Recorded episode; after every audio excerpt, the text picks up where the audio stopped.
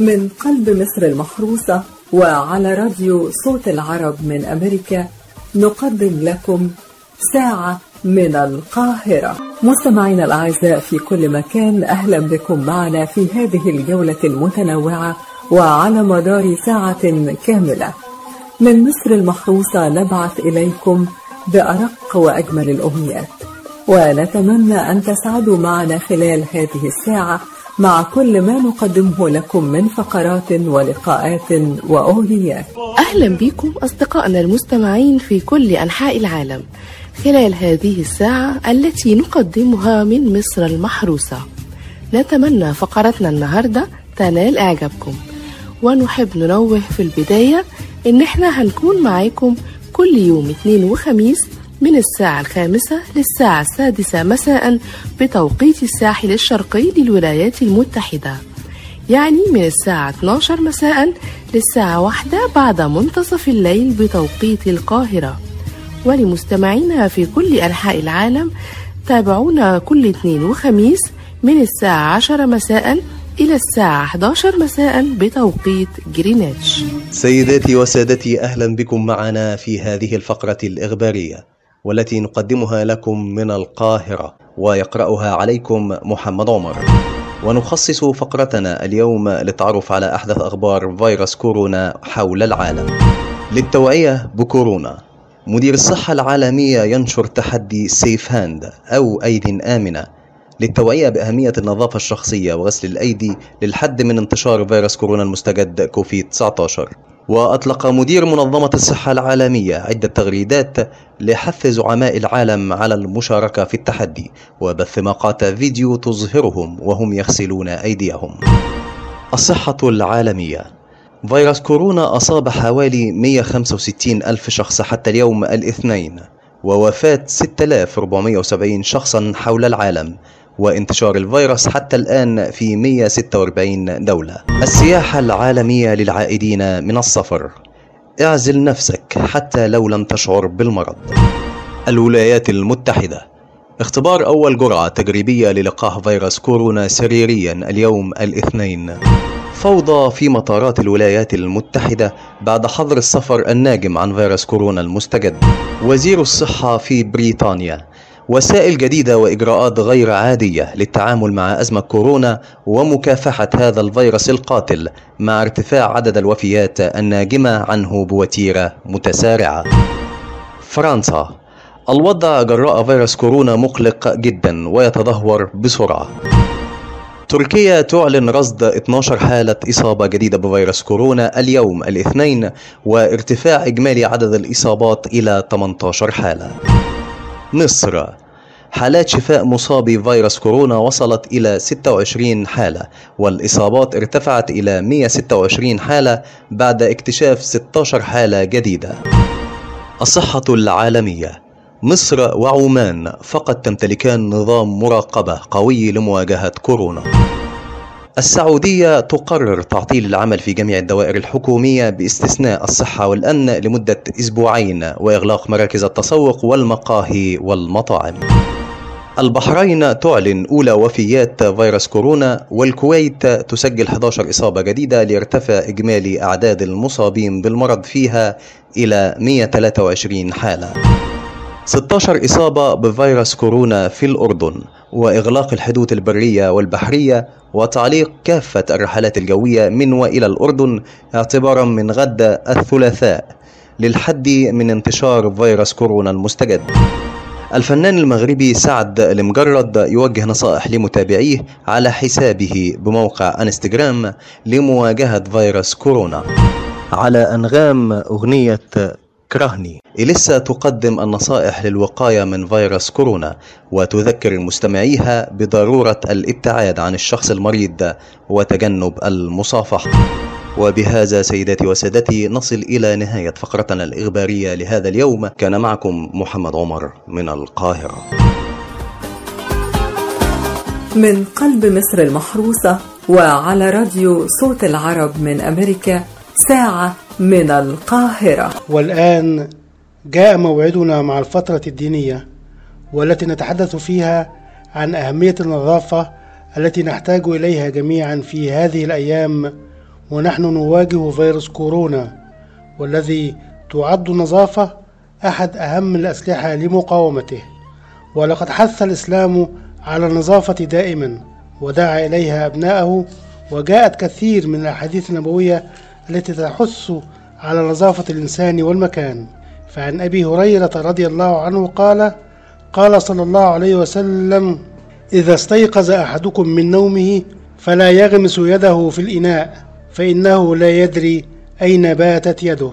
وقال عليه الصلاة والسلام نظفوا أفنيتكم. وحول النظافة في الإسلام نستمع إلى فضيلة الشيخ نبيل عجيب أبو عبد الله من علماء وزارة الأوقاف المصرية. الحمد لله رب العالمين والصلاة والسلام على خاتم النبيين والمرسلين سيدنا محمد النبي الأمي وعلى آله وصحبه ومن صار على نهجه إلى يوم الدين أما بعد فالدين الإسلامي هو دين النظافة والجمال فلقد بين الله سبحانه وتعالى في قرآنه الكريم أنه يحب أهل النظافة وأهل الطهارة فقال جل جلاله إن الله يحب التوابين ويحب المتطهرين. وبين صلى الله عليه وآله وسلم الطهور شطر الإيمان أو الطهور شطر الإيمان. وبين صلى الله عليه وآله وسلم النظافة وحسنا عليها في كل شيء. حثنا على نظافة الثوب وحثنا على نظافة البدن وحثنا على نظافة المكان. وعلى نظافة الأفنية وعلى نظافة الأواني وكل شيء يستخدمه الإنسان ويسخره لمنفعته حثنا على نظافته الإسلام ونبينا صلى الله عليه وآله وسلم. هو الذي أمرنا جل جلاله كذلك في قرآنه الكريم بالغسل أو الاغتسال من الجنابة والحيض والنفاس وشرع لنا صلى الله عليه وآله وسلم كيفية الوضوء وفصل لنا الوضوء صلى الله عليه وآله وسلم بل بين أن من أسبغ وضوءه وأسبغ الوضوء قبل أن يصلي وقبل أن يذهب إلى بيت من بيوت الله فهذا يمحو الله عز وجل له خطاياه ويمحو عنه الخطايا والأوزار. يقول صلى الله عليه وآله وسلم أولا أدلكم على ما يمحو الله به الخطايا ويرفع به الدرجات؟ قلنا بلى يا رسول الله. قال إسباغ الوضوء على المكاره وكثرة الخطى إلى المساجد وانتظار الصلاة بعد الصلاة أو كما قال صلى الله عليه وآله وسلم. وإلى الذهاب إلى المساجد تحدث القرآن الكريم فقال سبحانه يا بني آدم خذوا زينتكم عند كل مسجد وكلوا واشربوا ولا تسرفوا إنه لا يحب المسرفين. خذوا زينتكم عند كل مسجد أي أن الإنسان يغتسل ويتطيب ويتطهر ويكون في أبهى صورة. وبين صلى الله عليه وآله وسلم لهذا الرجل الذي وجده أشعث الشعر أي متناثر الشعر قال له من كان له شعر فليكرمه أمره أن يطيبه وأن يكرمه وأن ينظفه. حثنا صلى الله عليه وآله وسلم على النظافة كنظافة الفطرة وغيرها نتف الإبط وحلق العانة وقص الشارب والوضوء قبل الصلاة والاغتسال من الجنابة فما أحوجنا جميعا في هذه الأوقات خاصة وفي جميع أيام عمرنا عامة إلى النظافة وأن نكون من المتطيبين المتطهرين. لعل الله أن يجنبنا هذا الوباء كورونا وغيرها بنظافتنا وبكثرة الاستنثار الذي أخبر أن الذي يتوضأ ويكثر من الاستنثار وهو أن يأخذ الماء بيده إلى فمه وإلى أنفه ويستنثر الماء من أنفه أن يخرجه من أنفه حينئذ يكون قد تطيب وتطهر وتبتعد عنه المكروبات. هذا أخذا بالأسباب لأننا أمرنا بأن نأخذ بالأسباب ونسأل الله أن يجنبنا الوباء والبلاء وصلى اللهم على سيدنا محمد وعلى آله وصحبه أجمعين.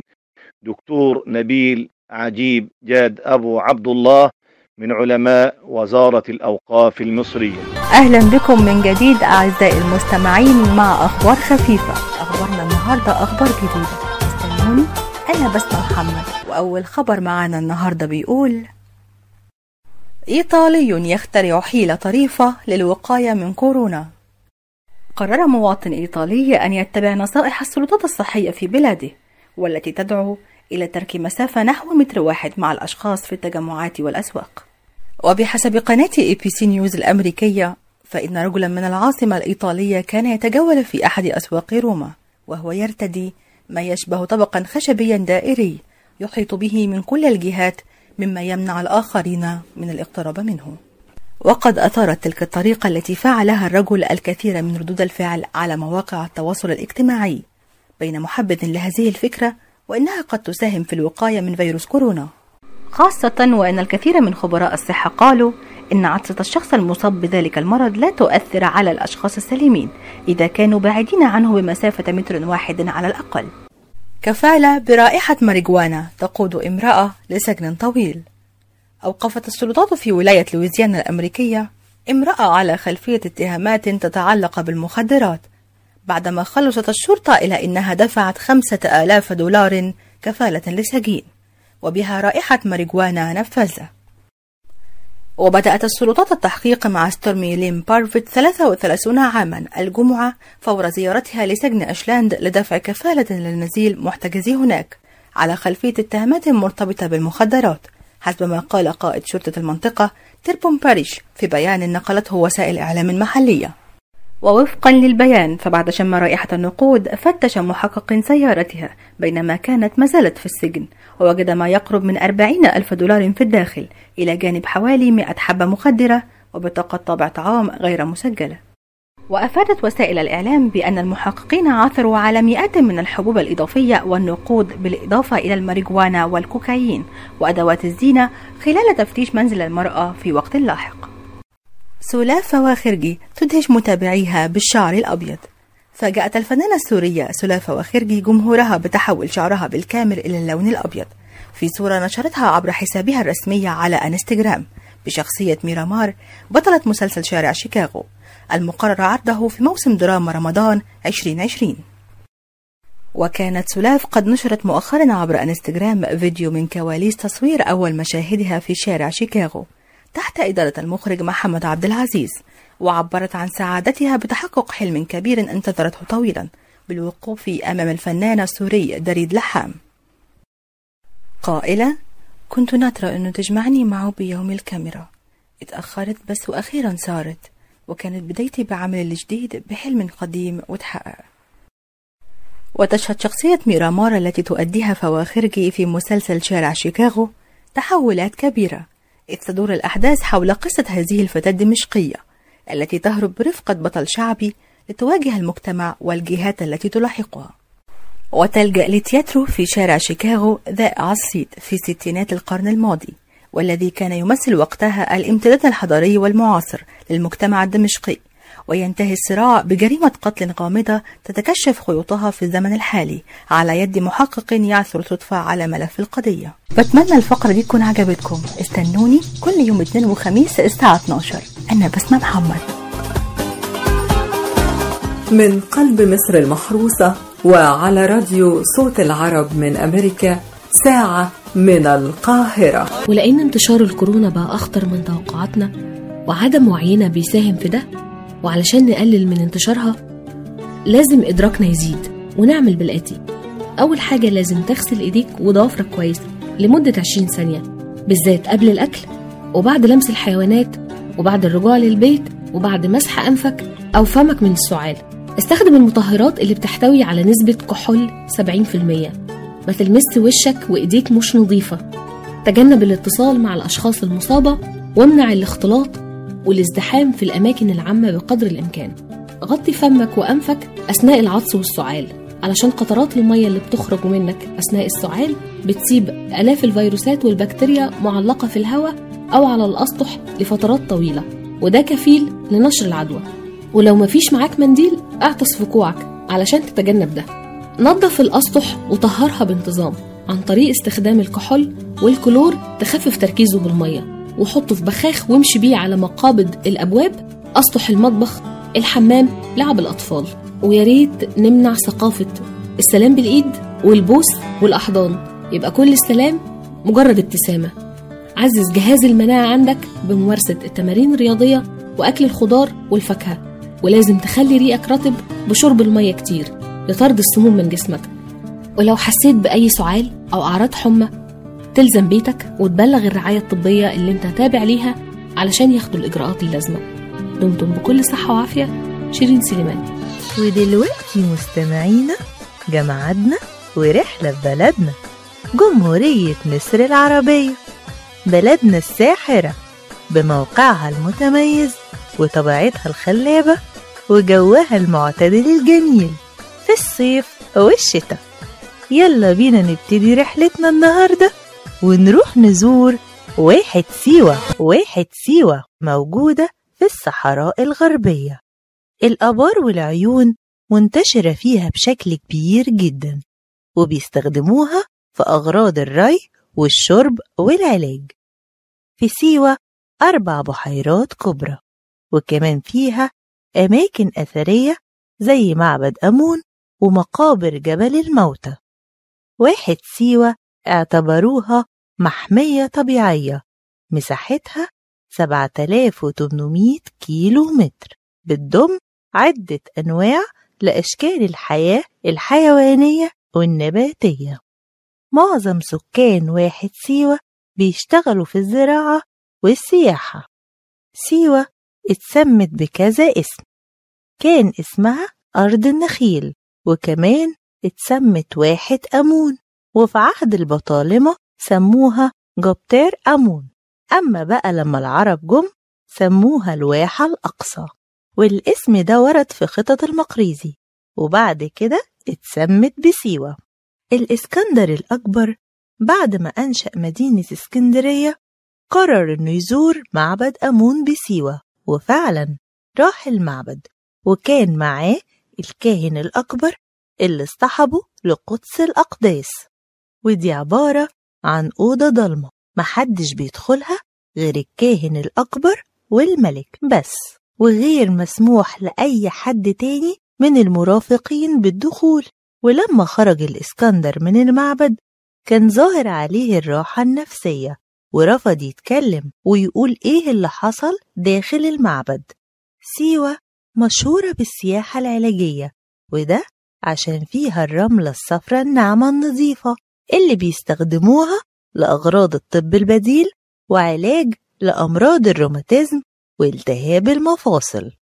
وكمان الحمام الرملي ودي طريقة للاستشفاء في وقت الضحى وقبل غروب الشمس. ومن الأماكن الطبيعية اللي السياح بيحبوا يزوروها جزيرة فتناس اللي بتحوطها بحيرة مالحة من ثلاث جهات. وفي النص فيها عين للمياه العذبة وأشجار النخيل والزيتون منتشرة فيها. السياح بيحبوا يعملوا هناك رحلات السفاري وسط الطبيعة الصحراوية الفريدة للمكان والجو الجميل. واحد سيوة بتستقبل حوالي 30 ألف من السياح كل سنة سواء من المصريين أو الأجانب.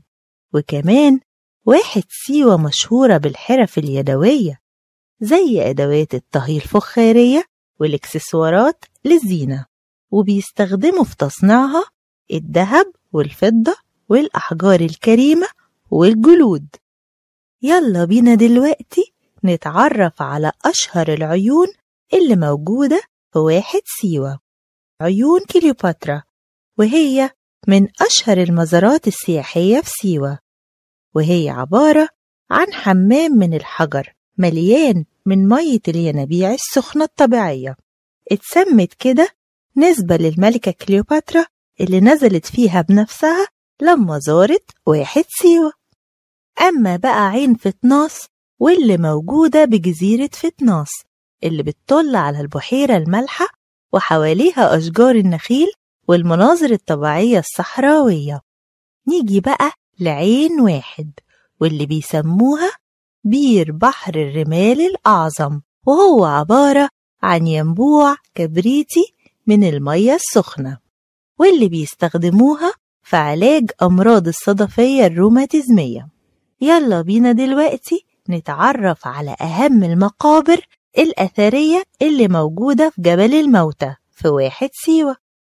مقبرة باتحوت وهي مقبرة لكاهن للإله أوزوريس ومقبرة سي أمون ودي من أهم مقابر الصحراء الغربية الأثرية واللي لقوا فيها عدد كبير جدا من المومياوات وأهمية المقبرة دي في توضيحها للمزج ما بين الفن المصري القديم والفن اليوناني ومن أهم الصور الفنية فيها منظر قاعة محكمة أوزوريس. وفي كمان مقبرة التمساح ومقبرة ميسو إزيس. ومن الأماكن الأثرية الموجودة في واحد سيوة معبد أم عبيدة. وهو معبد أمون التاني بالواحة. ومن أهم الصور فيه صورة الفرعون وهو بيركع للإله أمون. كده تكون رحلتنا خلصت النهاردة. أتمنى تكون عجبتكم. ولو حابين تعرفوا أكتر عن حكاوي المدن والمحافظات انتظرونا في رحلة جديدة. كانت معاكم دعاء حسن. من قلب مصر المحروسة وعلى راديو صوت العرب من أمريكا ساعة من القاهرة. دلوقتي جه ميعاد فقرة الأبراج فتابعونا الأبراج الفلكية متقسمة لأبراج مائية وهوائية وترابية ونارية. الأبراج المائية اللي هي السرطان والعقرب والحوت. دول عاملين زي الكتب المقفولة. أبدا لا يظهروا لك محتواها في البداية ولكنك تشعر أنك أمام شيء غامض بيشدوك جدا إنك تدور جواهم. بمجرد تعرفك عليهم هتكتشف إنك أمام عالم كبير مش من السهل الوصول لنهايته أو لكل حاجة جواه. ولكنه بيحتوي على الكثير من المشاعر والتناقضات والألغاز. ومن يمنحه الوقت الكافي لاكتشافه لن يندم أبدا. أما الأبراج النارية اللي هي الحمل والأسد والقوس عاملين زي سيارات السباق مشحونين دايما بالحماس وعندهم رغبة دائمة في بدايات جديدة وناجحة. لا يمكن لأي أحد أن يقف في طريقهم أو يمنعهم من الوصول وإلا هيشلوا من طريقهم بقوة. واضحين وطريقهم دايما مباشر. لا يمكنك الالتواء معهم أو خداعهم. عشان وقتها هتلاقي نفسك تحت عجلتهم. القيادة دائما تليق بهم. والأبراج الهوائية بقى اللي هم الجوزاء والميزان والدلو عاملين زي طواحين الهواء. بيجذبوا كل من يراهم من بعيد. لا يمكنك إلا أن تحاول التقرب منهم. لا يفهمهم سوى من يشبههم ومن يقاربهم بمستوى تفكيرهم. هم أعمق وأنضج مما تعتقد وفي نفس الوقت الجلوس بجانبهم يمنحك السعادة بسبب تلقائيتهم. لا أحد يدري ما يدور أبدا في داخلهم من ألم أو مشاكل. كل ما ترى من الخارج هو ابتسامتهم الجميلة. وآخر حاجة الأبراج الترابية اللي هم الثور والعذراء والجدي دول عاملين زي إشارة المرور. بيعرفوا كويس جدا هم عايزين إيه حتى لو مروا بالكثير من التقلبات بالحياة. وإنت واقف قدامهم هتشعر إنك أمام شخصيات جادة جدا. ولكن في النهاية هتكتشف إن جديتهم هي لحماية أنفسهم من نوايا الآخرين أو لوضع حدود خاصة بينهم وبين العالم. مهما اختلفت معهم أو جادلتهم لا يمكنك سوى تقديرهم واحترامهم. إيه رد فعل كل برج لما تقول له حاجة مش عاجباه؟ السرطان والميزان والحوت والعذراء هيبتسموا ابتسامة صفرة بدون ما يناقشوك. أما الحمل والثور والجدي والعقرب هيناقشوك حتى يثبتوا عدم صحة كلامك. أما بقى الجوزاء والأسد والدلو والقوس هيتجاهلوك وبعدين هيسألوك هو أنت قلت حاجة؟ الأبراج والعناد. في أبراج بتعاند ولكن مش بتعترف إنها بتعاند وبيقولوا إن ده مجرد رأي وهم حرين في رأيهم ودول هما القوس والدلو والعذراء والثور أما بقى العقرب والحمل والجدي والأسد دول بيعندوا وبيعترفوا إنهم بيعندوا وكمان بيفتخروا بده إن راسهم ناشفة وبيحبوا العناد. السرطان والحوت والجوزاء والميزان مش بيحبوا العناد ومش هيعندوا كتير ولكن هينقلبوا إن حاولت إرغامهم على أي شيء. وبكده مستمعينا تكون خلصت فقرة الأبراج النهاردة نتمنى تكونوا استمتعتوا بيها. استنونا في فقرة أبراج جديدة. كانت معاكم من القاهرة صوفيا حاتم من قلب مصر المحروسة وعلى راديو صوت العرب من أمريكا ساعة من القاهرة. أعزائي المستمعين ودلوقتي جه ميعادنا مع فقرة جديدة من فقراتنا اللي بنقدمها بعنوان رائدات مصريات واللي بنقدمها في شهر مارس شهر المرأة. وزي ما إحنا عارفين إن مصر بتحتفل بيوم المرأة المصرية يوم 16 مارس من كل عام. وفقرتنا النهاردة هنتناول فيها واحدة من النماذج المصرية المشرفة وهي نبوية موسى. ولدت نبوية موسى في عام 1886 بمحافظة القليوبية لأب كان يعمل ضابطا بالجيش المصري. وفد إلى السودان قبل ميلادها بشهرين. وتوفي هناك فلم تره ونشأت يتيمة الأب. شغفت منذ صغرها بالتعليم ولكن بسبب التقاليد الاجتماعية الصارمة السائدة آنذاك لم يكن يسمح للفتيات أن يلتحقن بالمدارس بسهولة.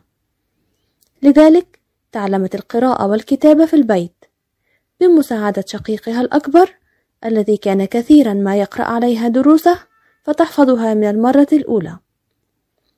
وعندما بلغت الثالثة عشرة من عمرها أرادت أن تلتحق بالمدرسة إلا أن أسرتها رفضت بشدة.